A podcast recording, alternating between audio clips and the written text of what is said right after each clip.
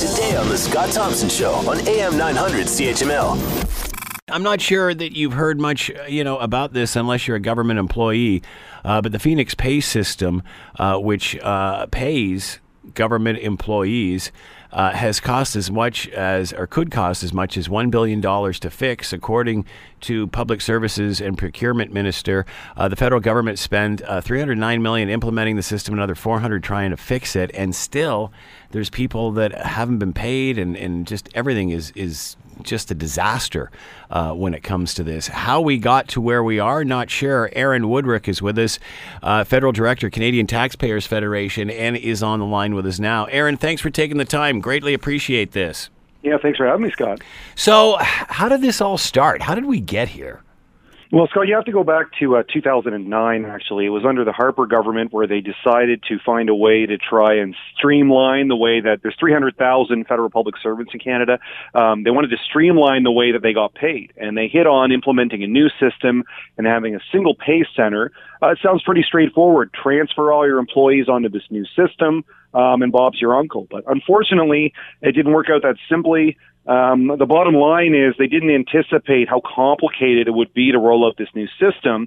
And the result has been, since it was rolled out almost 18 months ago, uh, that we have tens of thousands of public sector workers who have not been paid, some cases been overpaid, in some cases by very large amounts. Um, the system is still a mess, and this government, uh, the new government, which came into power about six months before the launch, has been uh, trying desperately to fix the problem uh, with no end in sight. So today, or I should say, over the weekend, the minister, and uh, you know, she didn't say it would cost a billion dollars, uh, but she said it might. Uh, and I think the reason that she's uh, not trying to put any markers down is this has spiraled way out of control and uh, is going to end up costing taxpayers a pretty penny. So, whose fault is this, Aaron? I mean, I understand this was started uh, by the Conservatives, then implemented by the Liberals. Uh, at what point did this go off the rails? Yeah, I think there's enough blame to go around here. I mean, certainly the, the Harper government is the one that started the ball rolling here, um, but there's also questions about when there were warning signs. You know, the public sector unions, uh, a group fair to say we're not always on the same side of fights uh, with, uh, but they had started flagging before the rollout, saying, "Guys, I don't think this is ready. You might want to wait." And the uh, the Trudeau Liberals uh, they went ahead and, and, and launched it anyway. And so uh, I think I think it's fair to say both parties bear some blame, including people in the department um, who didn't see this trouble coming, even when there were people sort of raising yellow flags, saying maybe we better slow down and make sure we get this right. Uh, and there's the big question there, Aaron, that people have a hard time wrapping their heads around, uh, especially when red flags start to pop up. Yeah. Uh, why why was this continue to roll out? Why didn't people see red flags? Well, uh, you know, the, the public sector union will argue they did see the flags and nobody listened to them. You know, part of it is you could argue it's uh, it's government culture, Scott. Is this a sort of I'm not directly responsible and this project is supposed to go ahead, so I'm going to push it through anyway. Um, and you know, maybe there's just a question of naivety. If the government thought, well, you know, we've we've come this far, so we need to get it out, not realizing that by by rushing it out the door, um, it's actually going to end up costing us. Remember, this was supposed to save us several hundred million dollars.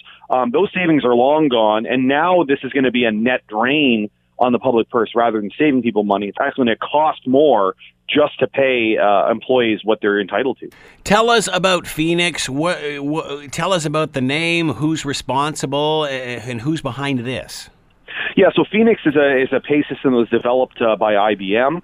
Um, they, uh, as far as I understand, it is not the system itself that is the problem. It is that uh, it's the data you put into the system, and uh, we have many, many different public sector unions.